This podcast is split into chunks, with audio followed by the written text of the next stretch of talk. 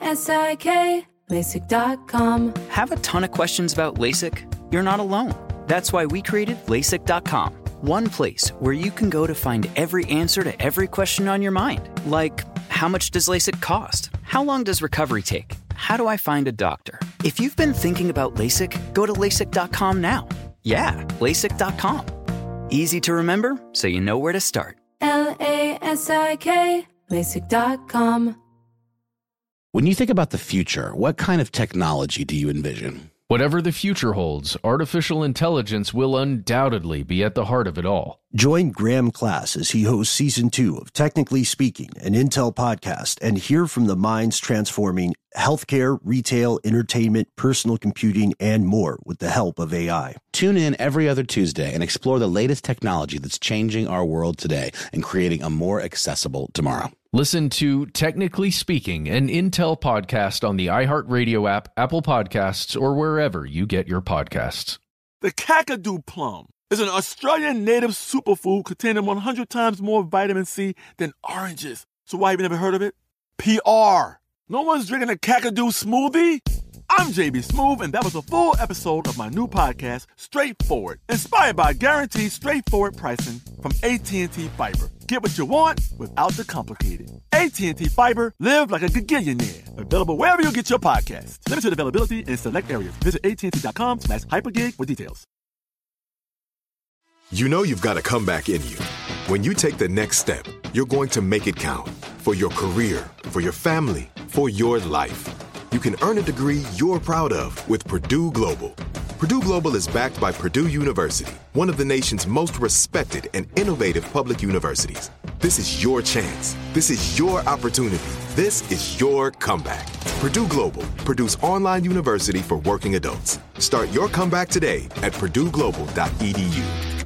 From UFOs to psychic powers and government conspiracies, history is riddled with unexplained events. You can turn back now or learn the stuff they don't want you to know. A production of iHeartRadio.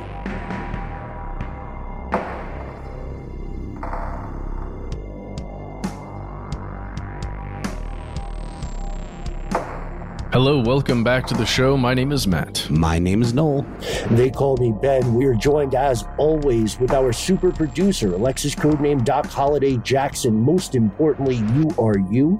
You are here, and that makes this the stuff they don't want you to know. It is one of uh, our favorite times of the week, folks. This is when we get to hear from you, the very best part of this show. Now, it's 2022. Congratulations, as we said earlier this week, to everyone who survived to Woo. listen to this, this today. Uh, go team! And uh, we Matt and Noel and Doc and I spent uh, spent a lot of time weeding through correspondence, talking to people on on you know on a telephone, talking to people on email. Thanks to everybody who reached out on social media. Um, big shout out to Stephanie who wished us Merry Christmas on Christmas. Yes, yes, big shout out, big big shout out. Also, huge shout out to Sweet Miller Action on Etsy. Uh, it is a page where you can get all of your metal work, home decor needs met.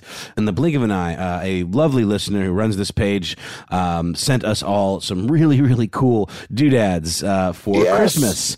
Um, I ended up with a lovely nightlight that looks like a um, a, an acoustic bass, like an upright bass.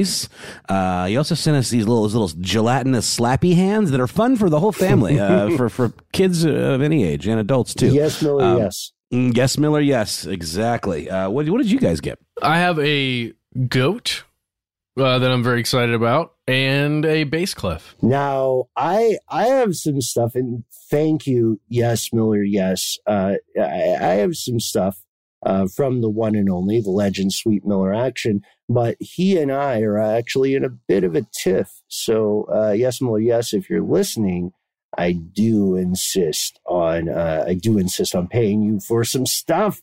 You're too kind. You're too kind. We've got, like, this is, at this point, I think it's safe for us to say, um, for for us, this is more than a job. This is more than a sh- just a show. Like we have um, I, I, read a very interesting paper on what's called parasocial relationships. Uh, parasocial relationship is a phrase that describe I'm going somewhere with this, I promise. A parasocial relationship is a phrase that describes the feeling humans experience when you like you listen to a musician and you think this person gets me. They must know my life. I feel a cloud atlas moment. I feel like I am related to this person. Uh, this happens also when you read poetry or you read any any work of art. You see a sculpture, etc. And parasocial relationships spiked. The experience of having these spiked during the pandemic, and it's very important for us to establish to you listening now that for us it, it isn't quite a parasocial relationship. We've we have actual friends now who listen to the show. We've got like, uh, I, I, you know, we, we haven't done a lot of the war stories of maybe angry emails we get, but we, even those folks end up being our, our friends at the end of the day. It's, it's nuts. We are, we are so fortunate.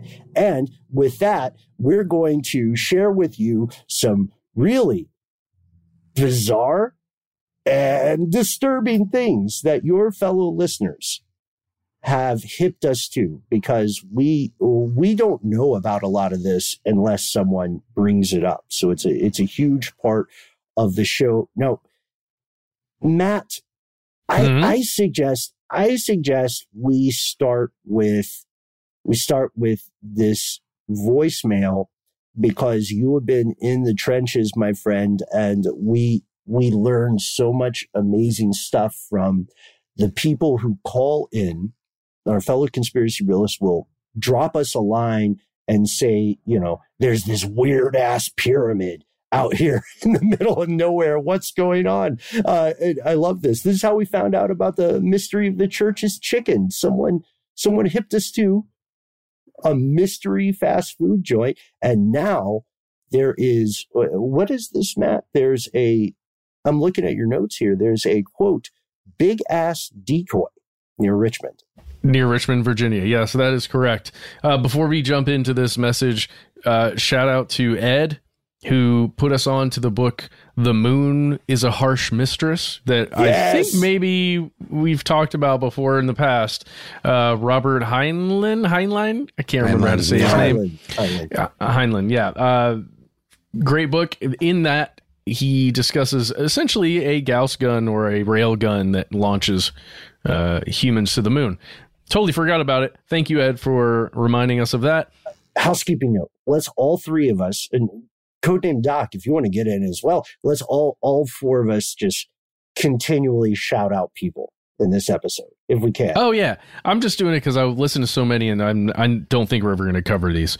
Uh, but do two more really fast, and we'll get it. So thank you, Ed, for putting us back onto that. Also, shout out to Brockness Monster who learned the lesson. You should listen to the full episode before you call in, uh, because hey Brock, you know what you did. You know you learned that lesson. it has to do with paratrooping cats in a recent episode that we did. And lastly quick shout out to Amara who sent us a message about berries and cream. If you know what berries yes! and cream is, berries then, and uh, cream, uh, berries and cream. I'm the little lad who loves berries and cream. Oh yes. Uh, Yes, my no, kid stop. turned me onto that man, and she uh, she actually has a haircut right now that sort of resembles the berries and cream lad, and uh, and kids at school sort of make fun of her and call her the berries and cream. She doesn't like it very much, so she's changing Amazing. her hair. Out uh, uh, peek behind the curtain because we're we're kind of Glenn Gary, Glen Ross in this strange enterprise of ours. Um, our Noel, as you know, our, our, our ride or die, the one and only Mr. Matt Frederick, uh, created a fiction anthology show, Halloween based, called 13 Days of Halloween. And in the first season of that, uh, I wrote an episode uh, about a, uh, an unfortunate situation at a gas station, it's entirely inspired by that berries and cream commercial. So that's right. For Incredible. sending that on our Incredible. That's right, and you'll have to listen to the whole first season to figure out which episode it was. Yeah, yeah, yeah. yeah. I'm just kidding. It's called The Attic. You can look it up. Uh, it's Oh, really great. Come on, make him. No. All those stories, all those stories are good. Uh, there is my only note on those stories. I love the audio fictions 3D. It's done with our good friend Alex Williams. It's done with uh, our pal Aaron Mahnke. Um, God, we haven't even gotten to the first thing, but uh, Yep. the only the only note I would have on 13 Days is that I think my pal Noel Brown is an amazing voice actor. He could, he could probably. No, what was it? Can, can we Berries and you? cream, berries and cream. You're hired. I'm the little lad who loves berries and cream. Yeah, yeah, you're definitely hired. Thanks, Season bud. three. Look for it in Halloween. I'm contractually obligated to bring it to you. You can Here just we go. fully in the knee slapping sounds. I don't do those. I just do the voice. We have to do the. Uh, we'll get a Foley guy for that. Uh, we have to. Uh, we we have to. we do should do show, this. though. Yeah, we should do this. have to do Here our we go. All right. This first message comes from Roscoe. I, this is going to be a short one, Roscoe. Uh, you'll see why. But uh, let's listen to what you said. Yeah, um, my name is Roscoe. About 20 years ago, I moved to Richmond, Virginia, and a short time later heard uh, about something odd a decoy city that was built about 20 miles east of the city of Richmond. It was intended to be uh, a decoy in case of a nighttime bombing run by an enemy coming in oh, from the Atlantic Ocean. And it was not full scale, but it was very large, and it was a, a small scale version of downtown Richmond, complete with lighting. Um, I've never looked into it a whole lot, but I think uh, your talk of interesting structures uh, made me think of this. Thank you. All right. Well, thank you, Roscoe. My goodness. Uh, just the kind of thing that really, really butters our bread. Uh, is that a phrase? That sounds Yeah, gross. is- it is now. Uh, and I think I think it, I think it forces people to, to conjure images of us as anthropomorphic slices of bread slathered in butter, uh, Oh, which yeah. is uh, pretty Perfect. sexy. Ben and I both at that moment, um, Roscoe, looked at each other and did like a. "Arr." Um, we have an upcoming episode of, of our other show, Ridiculous History, uh, that deals with a time when uh, a, very clever and forward-thinking engineer came up with the idea to build a small model of the city of Paris, uh, complete with lights and all, to uh, evade um, bombings raids. Uh, so they would be they would think they were bombing actual Paris, but it was just a little farther away, and it was like it was not scale model; it was like smaller. But they would shut off all the real lights, right, Ben, in, in actual Paris, and then the bombers would potentially confuse the model for the real deal. Yeah, exactly. And this was during World War One, so no one uh, had the access to intel or you know satellite visibility that is so common today. Uh, this, oh man, Matt, yes, you nailed it. Butter our bread. This reminds me of that time um, when we were we were trying to figure out if uh, Rob Schrab and Dan Harmon, who, who are like, they're very close friends, I guess, but uh, we were trying to figure out if they were mad at each other when we were on Harmontown. And Yes. Dan, Dan said something like, uh, we, we were being very positive, nerdy people, and we were saying nice things about everybody. And Dan was like, no, no, fine, grease him up.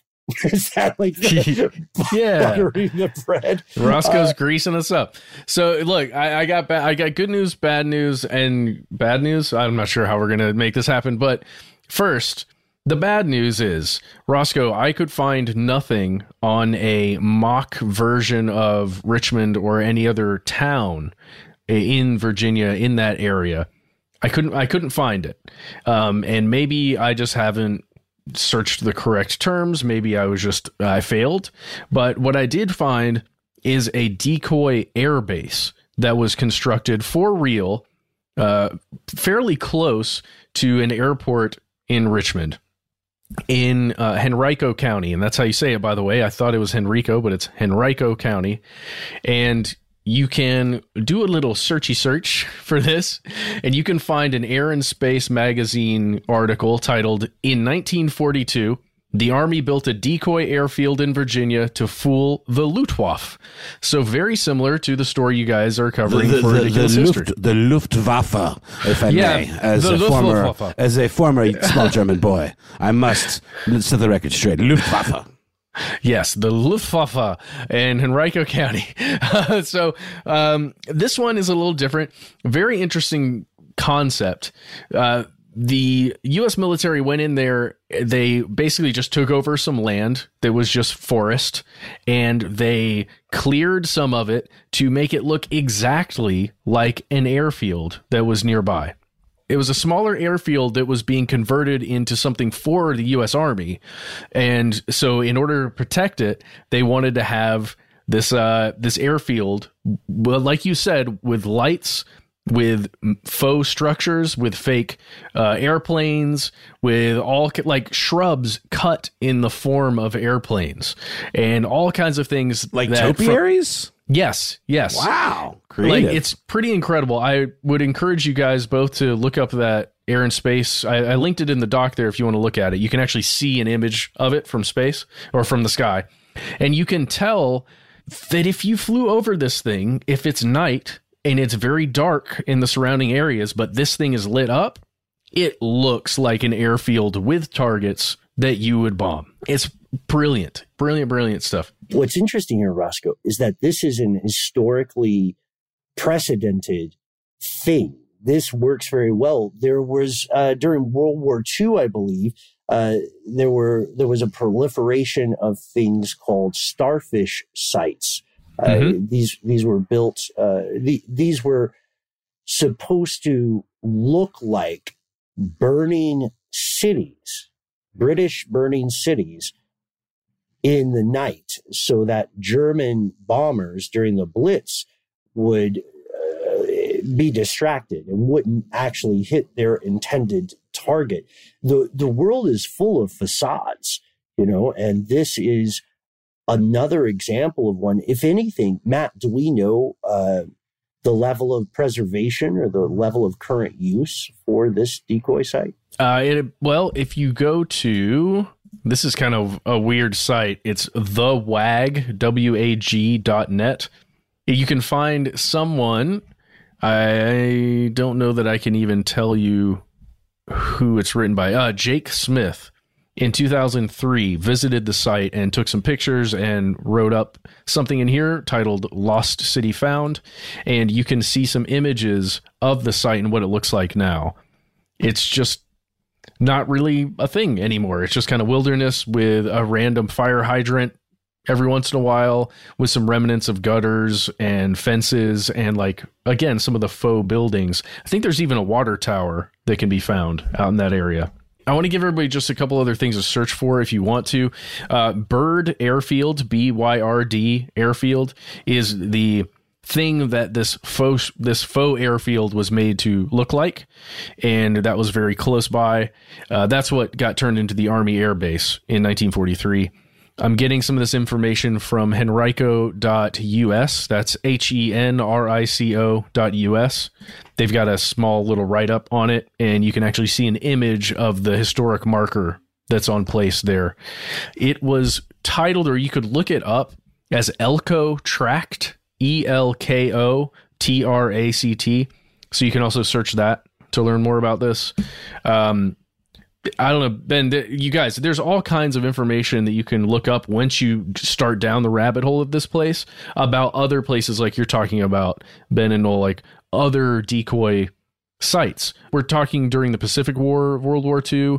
Uh, we're talking about uh, German cities and sites that were made to look, you know, look real, but they were fake. And if a real bombing raid was occurring, you just shut down all the lights in the place that's going to get bombed or would get bombed, and you turn them all on in the other place. And here's, guys, the U.S. Army actually stationed people at this fake site to just live there on base in these huts, and they had them do things around the fake base like they were real, like made to look like they're working on the planes that aren't actually there so that if if there is any spy plane or anyone checking out the area they would say oh yeah the, the friggin airbase is right there look you can tell yeah I, I love the idea you know in um I guess in, in improv and, and uh, other stage pursuits, they call that object work, yeah. which is where you're just sort of pantomiming doing stuff. Yeah. I, I love this idea, man. Uh, this concept is, it may, may seem silly if you are lucky enough to have not been in a situation where you needed this sort of strategy or tactic. But this concept is a tremendously powerful example of information warfare when you think about it.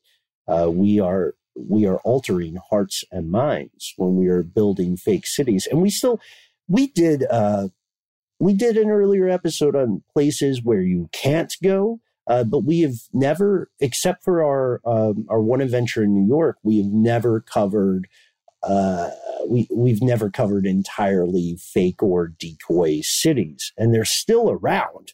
By the way, uh, just earlier this week, uh, Matt, you had mentioned the problems with real estate collapses, right? And at the very end of Strange News, when we started predicting stuff, and uh, you know, it's no, well, it's no secret outside of China that there are vast conurbations that are almost entirely empty. By hook or by crook, decoy cities, decoy places are going to remain a real thing. Roscoe, big question for you. What is a conurbation? That's his, that's the big question. Sorry. Yeah, a, uh, a conurbation is a conurbation is just a fancy word for like a metro area. Okay, cool. Now I know. And so You does learn Roscoe. something new every day. I love it. well, uh, so like there there are almost entirely. I don't know if you would. I don't know what criteria we would use to decide whether or not these are fake. But there are, you know, there are a lot of abandoned places in the world, even even now with such a um, large human population. Uh, Roscoe, big question for you: Did you get in? Are you going to go in? Don't do it. If it's anything, what's that company we just talked about with the pyramid? That they Uh, have steel they- case. steel case, but then they it got turned into something else. And uh, quick, just to that point, Ben, shouting out the person that I can't remember your name, but you called in and told us about your experience going on INL property out there in Idaho near the National Laboratories. Uh, I think that's what you said. I might be wrong, but shout out to you because you know you called in and you said something. It's just getting muddled in my brain now. Thank you. I'm going to listen to it again. All right. Roscoe, thank you so much for calling us and leaving us that message. We will be right back with more messages from you. L A S I K, LASIK.com. Have a ton of questions about LASIK? You're not alone. That's why we created LASIK.com, one place where you can go to find every answer to every question on your mind. Like, how much does LASIK cost? How long does recovery take? How do I find a doctor? If you've been thinking about LASIK, go to LASIK.com now. Yeah, LASIK.com. Easy to remember, so you know where to start. L A S I K, LASIK.com. Snagajob is where America goes to hire with the deepest talent pool in hourly hiring. With access to over 6 million active hourly workers, Snagajob is the all in one solution for hiring high quality employees who can cover all your needs on demand, temp to hire, part time or full time. You name the position warehouse worker, retail associate, grocery store clerk, fitness trainer, baker, stylist, bellhop, podcast producer. Yeah, Snagajob's got a worker for that. With their easy to use platform, you're able to seamlessly post and fill available positions quickly with a dedicated customer support team to provide all the help you need along the way. Kind of nice knowing you have a talent pool like that in your own backyard, right? Snagajob is the partner you need to keep your business running smoothly. Visit snagajob.com or text snag to 242424 to talk to an expert. Snagajob.com, where America goes to hire. Today I'm going to give you some straightforward advice on how to deal with naughty kids. How about instead of timeouts, time ins? Time for you to start paying some bills.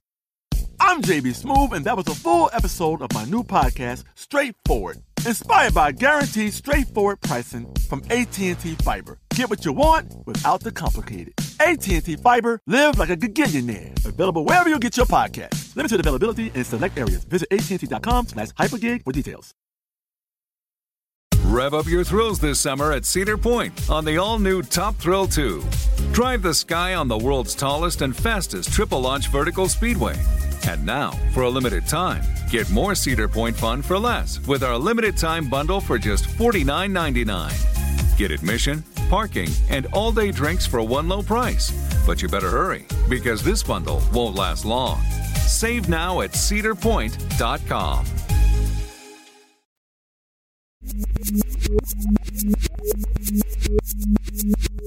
And we're back with more messages from you. That's right, you out there, whomever you are. Uh, specifically, you, Jasper, who wrote in uh, with a bit of a heavy story. Um, it's, it's very interesting, though, and I think it's worth knowing about. Uh, Jasper uh, writes with an email titled uh, Parents are billed for their children's foster care. Hi, guys. Today I came across this article from NPR. It links to the article on NPR uh, that was heard on All Things Considered. States send kids to foster care and their parents the bill, often one too big to pay. Uh, I never knew that when a family is able to be reunited, two conflicting federal laws and a number of state laws allow the parents to be billed for the cost of fostering children.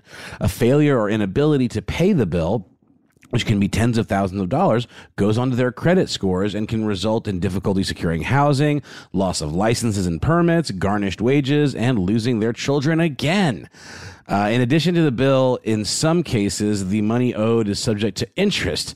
You better believe I'm writing to my representatives, but I was hoping you could look into this and mention it on a listener mail episode. It definitely seems like something they don't want you to know about foster care. Take care. Jasper, um, I, this story just came out a couple of days ago. Uh, actually, yesterday, uh, today being the 28th when we're recording this. Um, and I certainly was not aware of this either.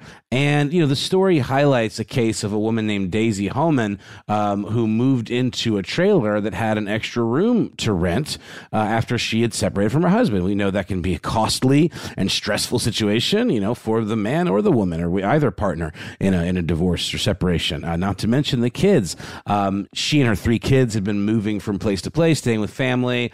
Um, and now they found this place that they could rent a room in in a trailer. And not two weeks after staying there, the address was raided by police who found drugs and drug paraphernalia there.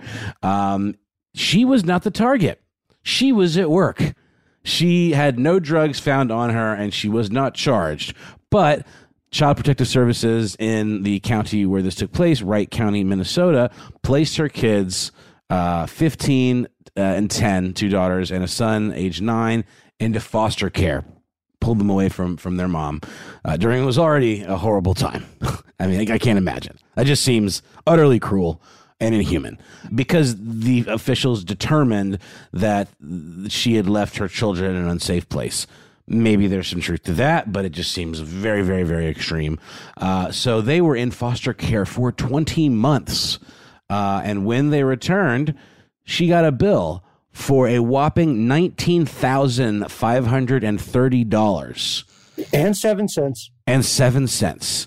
Uh, and apparently, this is super common in every single state because there are these two federal laws that kind of contradict each other. One that um, instructs child welfare agencies to make reuniting families their first priority, and the other that is 40 years old on the books that says states should charge parents for the cost of childcare and, and this is a great example of just like you know i mean most of these antiquated laws that stay on the books are, are things that are silly and funny to talk about like spitting in public is illegal or you know swearing in the presence of a lady.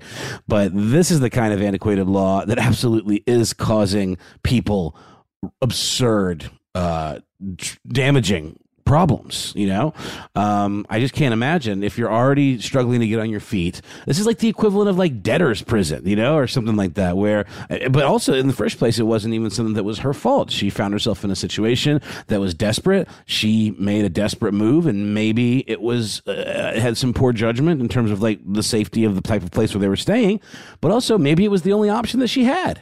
And it just seems really cruel to penalize her for that, uh, especially when she's just getting back on her feet. And that's uh, that's an amount of money that would be difficult for most people to come up with in the, on the fly, let alone if they're compounding it with interest. I mean, I just think this is just uh, unconscionable. Well, we still haven't done our foster home industry episode. We we talked about this a while back, and, and we received some very personal accounts from a lot of our fellow listeners. And of course, want to thank everybody who took the time to write in because it had to be harrowing to sort of relive those experiences. Uh, if you have been in the foster system on any level, in any sort of role, you are well aware of the problems with the system, with the infrastructure of it. Uh, there are, you know, there there are people who function as foster parents entirely for the financial aspect, and there are really there are really really amazing foster parents who want to make the world a little bit less of a place for a kid, and that is commendable. Uh, that is one of the most amazing things you can do is to be a parent figure for a young human. But with this, no, Jasper, I don't think a lot of people are talking about this because it's it's a crime that and I will say it's a crime. Like what degree of incompetence or legal oversight do we have to reach? What's the threshold before we say this is criminal? Like these are these are the some of the most disadvantaged people, these parents, right? Like you said, most people don't have 20 grand they can just pay on demand. Uh, and secondly, these folks are not going to, by and large, have the money to pursue a legal challenge to this. And where, where does my, my question is, where does the money go? Like if, if this family, because it's a family, it's not just the mom. If this family pays 20 grand, does that go to the foster parents? Does that go to like admin fees? Do they Ticketmaster it? Is there like a list of like all these small incidental things. Well, it's also the kind of thing that you would think of almost like in terms of like a, a, a, exorbitant hospital bill for someone that doesn't have insurance. Like you can usually negotiate it down. You know, I mean, I don't know if this is like ironclad. If you're getting an itemized list, I mean, it did say in the NPR piece uh, that some of these charges were like their individual charges for anywhere from twenty five dollars to over a thousand dollars a month um, that add up. And the longer that the uh, the kids are in the foster care, the the you know the uh, more that bill adds up. And this is a 1984 bill. Yep, that that is correct. Matt, what, how does this hit you, man? Well, first it hits me in in the feels when it comes to the in, investigators, the journalists that actually are looking into this and telling this story, specifically Joseph Shapiro, uh, Teresa Wiltz, and Jessica Piper. Like, thank you for covering this story and for doing an entire investigation on it. Um, this is the kind of thing that needs to be talked about. And what what's really hitting me is what you're you guys are mentioning already here the concept of $20,000 being charged uh, to a mom who is trying to support her family and do what's right for them, but she's having to make these decisions. And I believe she's the person who's saying she was living on $10,000 a year within this piece. Yes. And, you know, if you imagine charging someone who makes $10,000 a year $20,000, you're not going to get that back anytime soon because of what you need to spend that money on, which is a very small amount of money $10,000. And you're going to charge twice that to somebody? And how long were they in care, Matt, again? 20 months, so a little less than two years. Oh, I'm I was wrong, guys. Uh, according to the NPR piece, it was 80% of the families that showed up in the data as they were looking into this. At Trish Scoffimer, uh, 80% of the families had incomes of less than 10 grand a year. Sure, who are being that- that- charged this kind that of exorbitant tracks. fee. That tracks. Uh, but I'm just wondering, like, this is this is for the care for three children um, over the course of a little over a year, or was it roughly two years? Is a little less than two years. And 20 so, what is months. what does that break down to per month? about a thousand a month if you round up? Well, okay, just being devil's advocate here, and I still don't think this is right. Uh, a thousand a month for three kids, that ain't that far off from reality. You know, um, being a being a dad. Understood. You know, I'm just I'm just saying, like, Yeah. and, and and where is that money supposed to come from? You know, I, I think there should obviously be a deal worked out in some way. You know, but it's like she's also obviously also during this time is she able to work? She she is probably able to work, but still, yeah, that's wild. Um, it's it's it's a tough it's a tough position. you try and charge a you know a family a mom a dad whoever makes that little money try and charge them that much money you're not going to get it back at least anytime soon so i don't understand how this could at all be a profitable thing for the state or you know for whoever is actually what agency is getting money paid back They must you have know, to if put it them on paid back. payment plans like they do with an exorbitant hospital bill too. I mean, they have to garnishing wages. Well, that would be that would be the uh, number one way to do it. Well, let me say this. Let me point this out. Uh, so, if someone these are this is a federal law, but there are also state level regulations, policies, and laws. If someone is in the foster care system, it should not be a for profit system.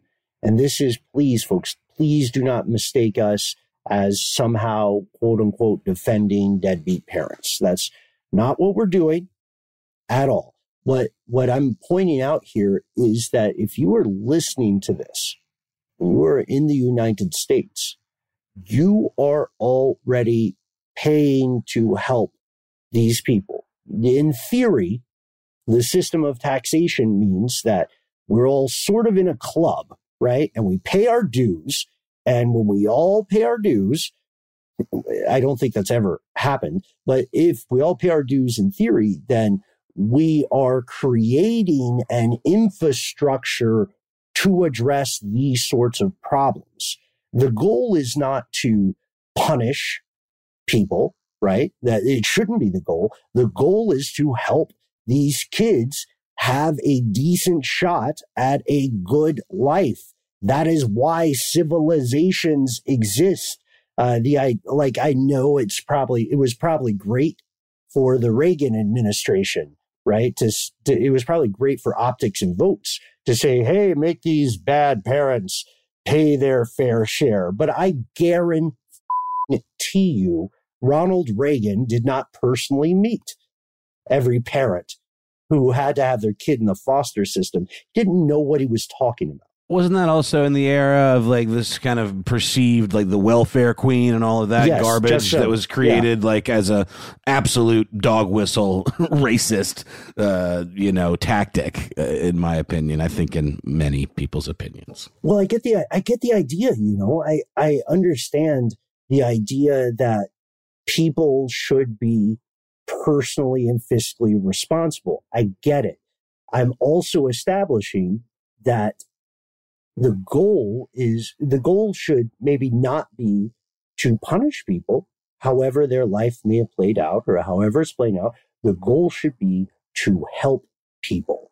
And the idea that you would find someone at the most vulnerable point in their lives and say, if you want to see your kids, give us 20 grand is unconscionable. It's, it's very strange. It's, it's at the, like, regardless of political opinions, it's very much a flaw in a system. Like, like Matt, like you were saying, $10,000 a year. So that's two years worth of someone's entire livelihood. Instead of taking $20,000, what about giving $20,000 to the kids as like a trust fund thing or to help them help help them uh, be able to enter college without falling into the debt trap of student loans. Yeah, it is crazy. You pay for an apartment like for a couple of months so that there is a safe place for those kids to be. And you know, this this kind of thing wouldn't happen in the first place. But, you know, instead you're going to garnish their wages and you know, they'll even take away your licenses They'll Mm-hmm. take your driver's license away. What do you think that does to the ability of someone who doesn't make much money to be able to make any money? Well, it's, it's a vicious cycle. I think I've mentioned this on the show before, but like I've been to jail all of one time. Uh, it was for an unpaid um, speeding ticket or something that I got in an area where it was kind of in the middle of nowhere, and you had to mail in your payment. They didn't have computer um, uh, uh, option, uh, and so I got into a little fender bender, and my ticket had not shown up as paid, so my license had a had suspended, uh, and I had some kind of bench warrant, so I got I got taken to jail. And there was this dude in, in the cell that I was in who'd been there for a week because he had because he, he you know why he got in there? He got in there for failure to pay child support. And what happens when you go to when you go to jail for a week? You lose your job. And makes it where you can't pay child support or get out of jail. Well, people who have not been involved with uh, the U.S.'s incarceration system may be unfamiliar with this adage, but it's often said, and it's unfortunately true in this country uh, jail, easy to get in, hard as hell to get out. It's true because it's not a um, it's it's not a rehabilitative program, right? And uh, this this is part of a bigger problem. We had actually behind the scenes we've been working on uh, a week. You're going to have a very depressing week with us in the future, folks, where we talk about the incarceration system. I saw Matt. Matt, I saw your blink there. I remember this too. Yeah, it's going to be uh, it's going to be a downer, but it, it is important at this point. You know, um, again, it's tough to navigate because the people who are getting harmed the most by this are the children, but they're being harmed in a way that will ultimately harm society. You know what I mean? Like every, of course, nobody likes paying taxes, which is why the very wealthy get away with not paying taxes. But those taxes go to something. There is a reason. It's it, the cons. I don't know why it's a hot take to say that if you have the power of 320 million plus honestly smart people, I don't know why it's a hot take to say that this society could do better. You know what I mean? Like why to $20,000. That's the price they're putting on on the future of a kid, on the future of these three kids and their families. And that just seems like something future historians will think is so ridiculous. Because these kids have had a good life. Well, yeah, they could have, but humans were very into this coupon system we had at the time. and, and we needed, we needed to exchange the coupons. Oh my God. I said I was going to be positive while we were recording. Sorry, guys. well it's a little tough uh, you're right and i mean like i don't know where that tax money goes i mean i know where it goes in theory but i've about it before on the show it certainly doesn't go to fixing roads in my neighborhood and like literally anything functional that i can benefit from in my day to day maybe that's overstating the case a little bit but i sure would love for it to go to helping people out that actually need help so hot take or no i think we're on the same page about that um, so let's turn the page mm, to a, an ad break, and then we'll come back with one last piece of mail from you. L A S I K, LASIK.com. Have you been thinking about LASIK but not sure if you're a candidate? Just go to LASIK.com slash quiz and take our free candidacy quiz. In just a few minutes, you'll know if LASIK is likely right for you. And if it is, we'll connect you with experienced LASIK doctors in your area. Start your journey towards 2020 vision. Take our free candidacy quiz at LASIK.com slash quiz. Yeah, LASIK.com. Easy to remember, so you know where to start. L A S I K, LASIK.com. Snagajob is where America goes to hire with the deepest talent pool in hourly hiring. With access to over 6 million active hourly workers, Snagajob is the all in one solution for hiring high quality employees who can cover all your needs on demand, temp to hire part time or full time. You name the position warehouse worker, retail associate, grocery store clerk, fitness trainer, baker, stylist, bellhop, Podcast producer? Yeah, Snagajob's got a worker for that. With their easy to use platform, you're able to seamlessly post and fill available positions quickly with a dedicated customer support team to provide all the help you need along the way. Kind of nice knowing you have a talent pool like that in your own backyard, right? Snagajob is the partner you need to keep your business running smoothly. Visit snagajob.com or text snag to 2424 24 to talk to an expert. Snagajob.com, where America goes to hire. Today I'm going to give you some straightforward advice on how to deal with naughty kids. How about instead of timeouts, time ins? Time for you to start paying some bills. I'm JB Smoove, and that was a full episode of my new podcast, Straightforward, inspired by guaranteed straightforward pricing from AT&T Fiber. Get what you want without the complicated. AT&T Fiber, live like a gigillionaire. Available wherever you get your podcast. Limited availability in select areas. Visit AT&T.com slash hypergig for details.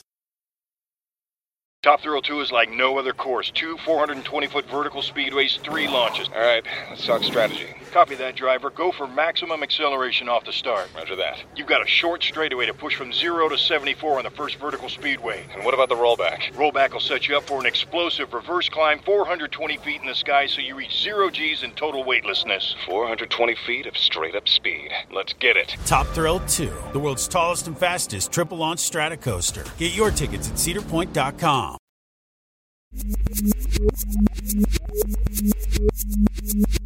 And we have returned. We have not returned unaccompanied. We're, we're going to have uh, a deep conversation about foster care and the industry as it stands. We would love your help and your input.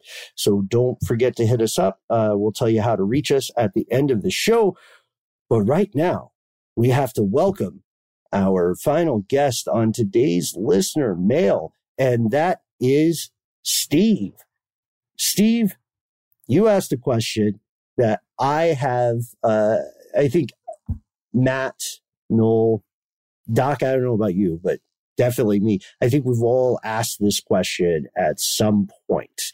Just to give you some context without spoiling it, this is one of those phrases you hear thrown around all the time in mainstream news with economic or political pundits who are talking in very authoritative seeming terms.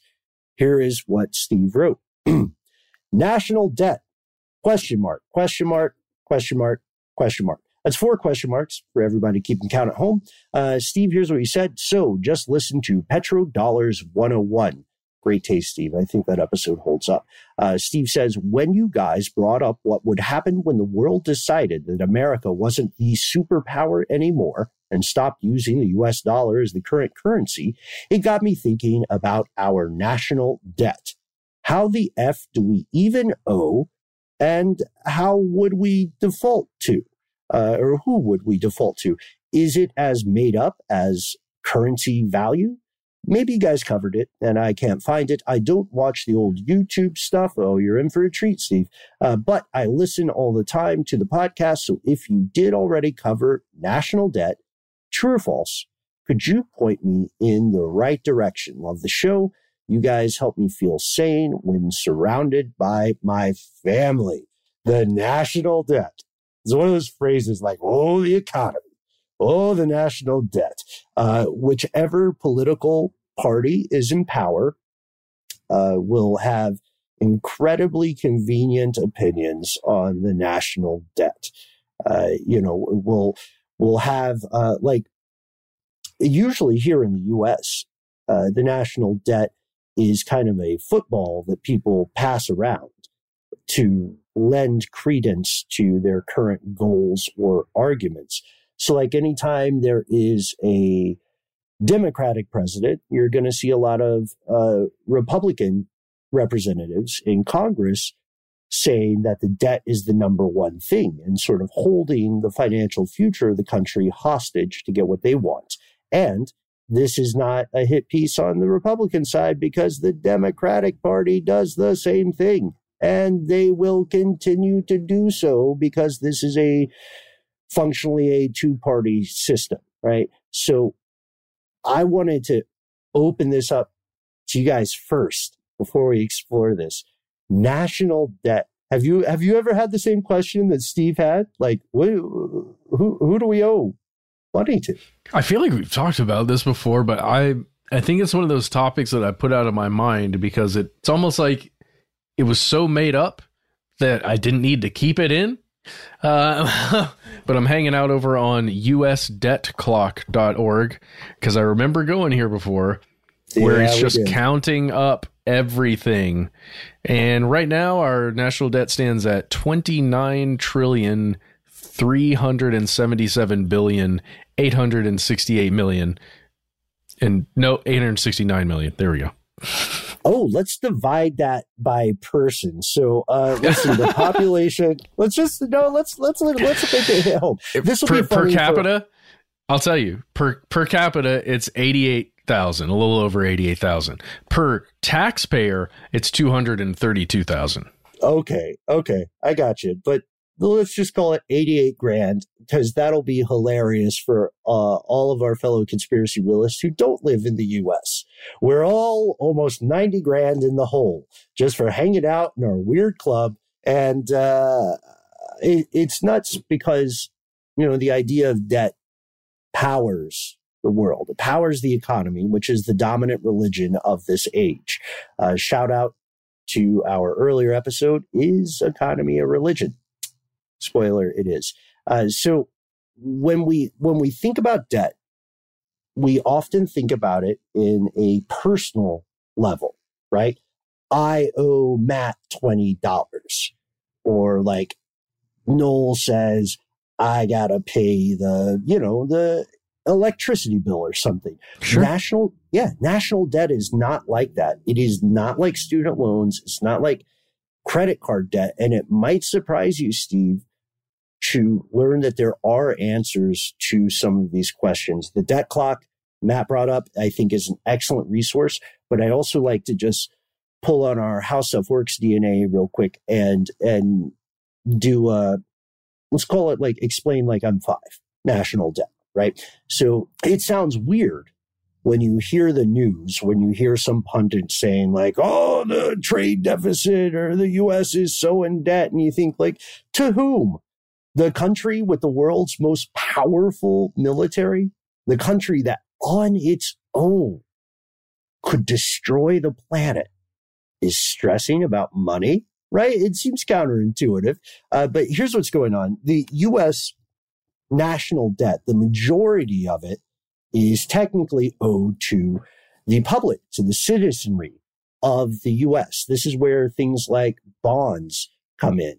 You'll buy a bond or you'll buy a security and it's backed by the United States government. So you're essentially, you're entering a contract where you say, okay, I'm going to give you some money, Uncle Sam. And Uncle Sam says, I'm good for it. I, I, I give you the money back. Plus a little bit of, you know, a little, little bit of a cherry on top to, to make it worth your time. It's just going to take me 10 to 30 years because, because, you know, that's how large organizations work. Any freelancer in the audience knows what a nightmare invoices can be sometimes.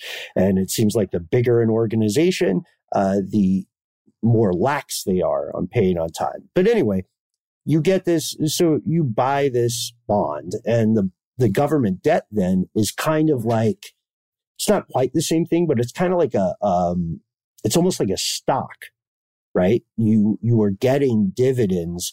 The interest rates for those bonds are pretty low. We're talking like mm, 3% or so. And the question is, why would you do this? Inflation goes up at a predictable rate over time, right? So why would you, why would you buy this kind of bond? Why, why would you say, okay, America, give me an IOU? It's because you are guaranteed to get that interest. It's a smaller rate of interest, but it's actual money instead of potential profit.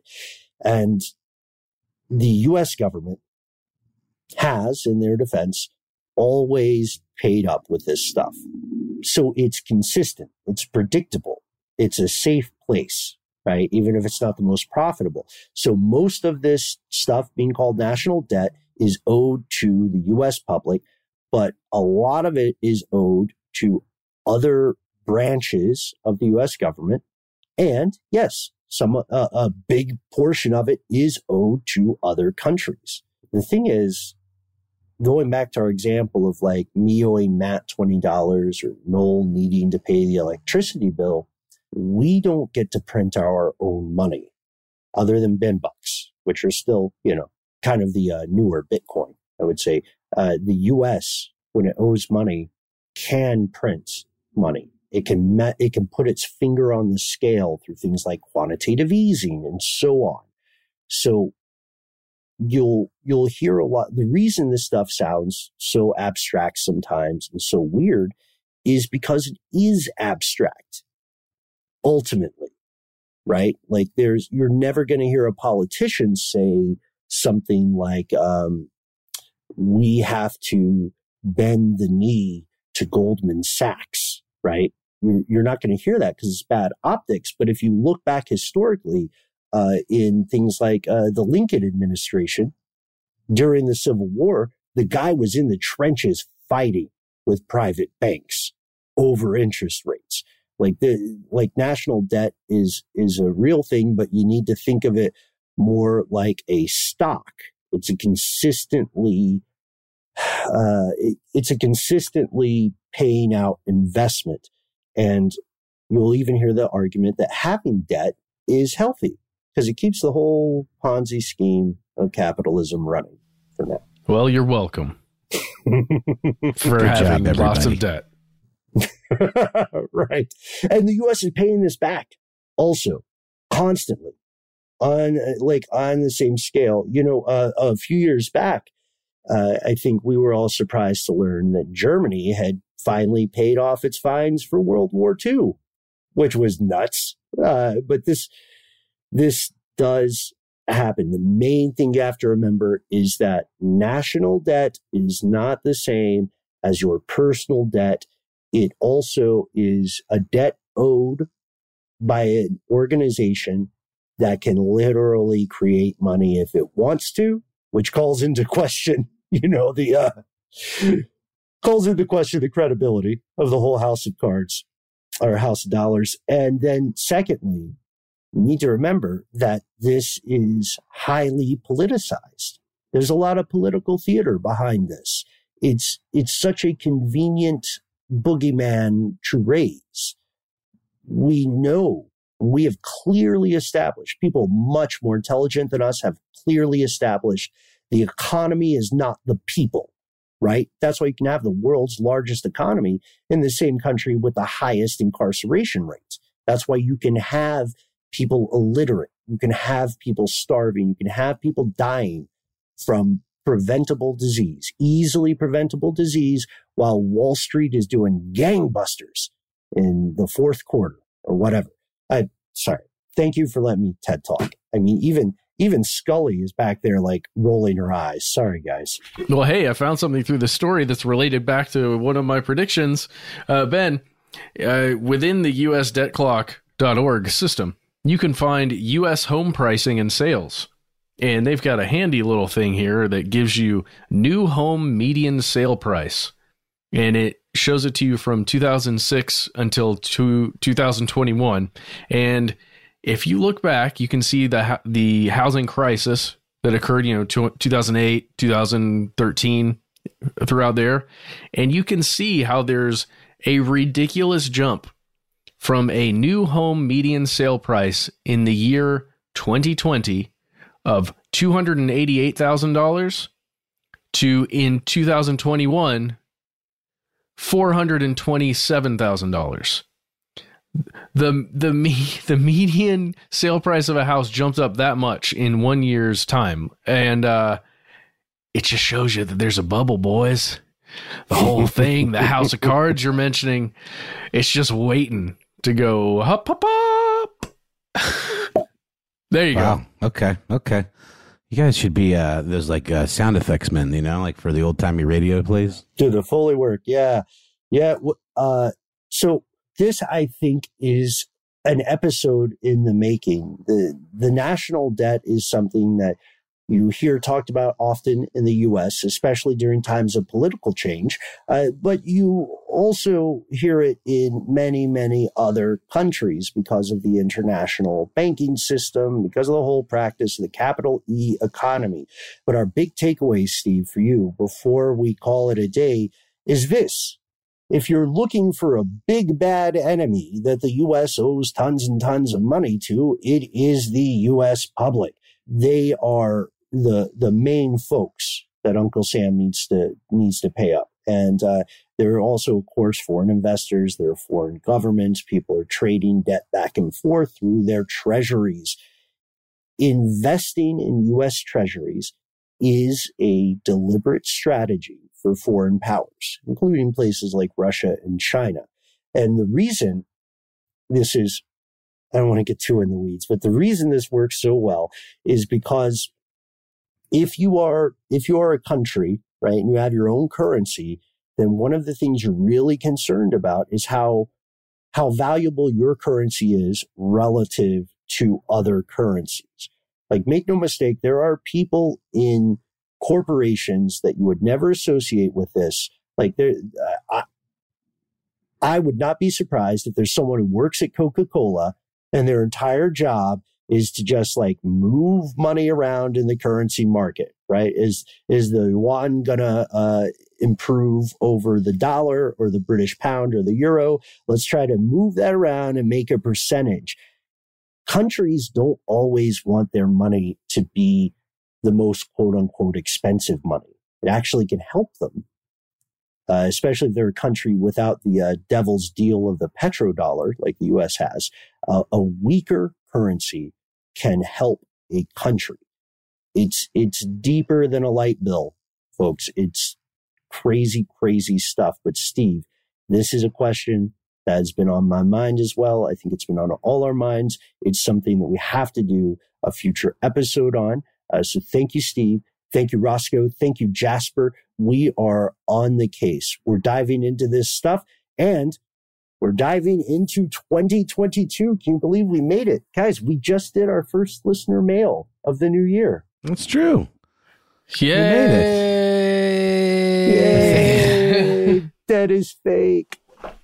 Uh, I just yeah. um wow. Well this yeah. Um that I, is as I, fake almost... as a decoy city in Virginia. No, I'm kidding. I'm kidding. That is real. It is a real thing. Sorry. I wanted to jump into old prospector voice when we were talking about some of these listeners that uh, wrote to us. Oh, Jasper and Roscoe writing to us with all the information, and Steve too. Good old Steve with coming through with the information. Mm-hmm. Uh, and if you want to join us on this merry misadventure, this strange enterprise of a show. Uh, we would love to have you on board. If you want to take a page from Roscoe, Jasper, and Steve's book, or or, or their take a take a uh, gold nugget from their claim, where are we going with the prospector thing? Okay, now that checks out. All right. Well, if you want to talk to us, the point is, uh, we can't wait to hear from you. We try to be easy to find online. Oh boy, are we ever on the internet? Uh, you can find us in the usual places of note: Facebook, uh, Twitter, YouTube. We exist under the handle at Conspiracy Stuff. You can also find us on Instagram at the handle at Conspiracy Stuff Show. If you want to use your mouth and your phone, you can contact us that way. Ooh, Our number is one eight three three STDWYTK. Wow. On the fly? Are you kidding me? Get out of my head, dude. All right, that's one eight three three. Yeah, exactly. STDWYTK. That's our number. Give us a call, please. you don't have to do it in Limerick or whatever the heck that was. Give yourself a cool nickname. You've got three minutes. Tell us whatever you'd like. We'd love to hear from you. Please let us know if we can use your voice and message on one of these listener mail episodes. Uh, that's really, those are the only rules. Uh, other than that, no rules. If you don't want to use your phone to contact us with your voice, you can instead put some things into an electronic message and send it via email. We are conspiracy at iHeartRadio.com.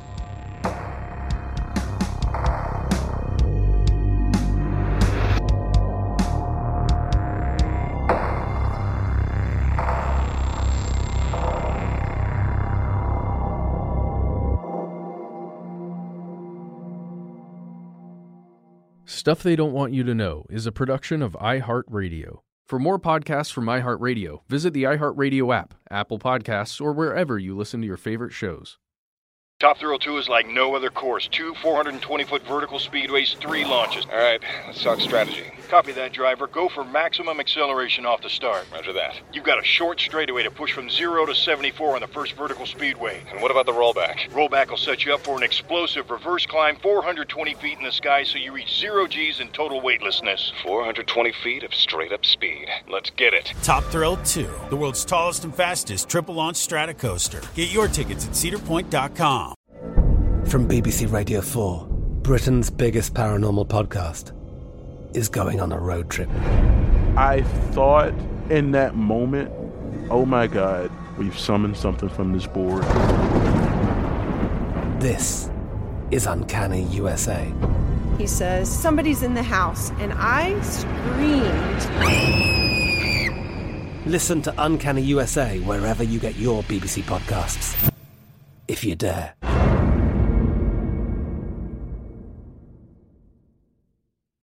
Lucky Land slots, you can get lucky just about anywhere. Dearly beloved, we are gathered here today to. Has anyone seen the bride and groom? Sorry, sorry, we're here. We were getting lucky in the limo and we lost track of time. No, Lucky Land Casino, with cash prizes that add up quicker than a guest registry. In that case, I pronounce you lucky. Play for free at LuckyLandSlots.com. Daily bonuses are waiting. No purchase necessary. Void where prohibited by law. 18 plus. Terms and conditions apply. See website for details. Xfinity has free premium networks for everyone this month, no matter what kind of entertainment you love. Addicted to true crime? Catch killer cases and more spine-tingling shows on A&E Crime Central. Crave adventure? Explore Asian action movies on Hi-YAH. Searching for something extreme? Check out skating, snowboarding, and more on Fuel TV Plus, the global home of action sports. And find crowd-pleasing bops on iHeartRadio's Hit Nation playlist. There's new free shows and movies to love every week. Say free this week in your Xfinity voice remote.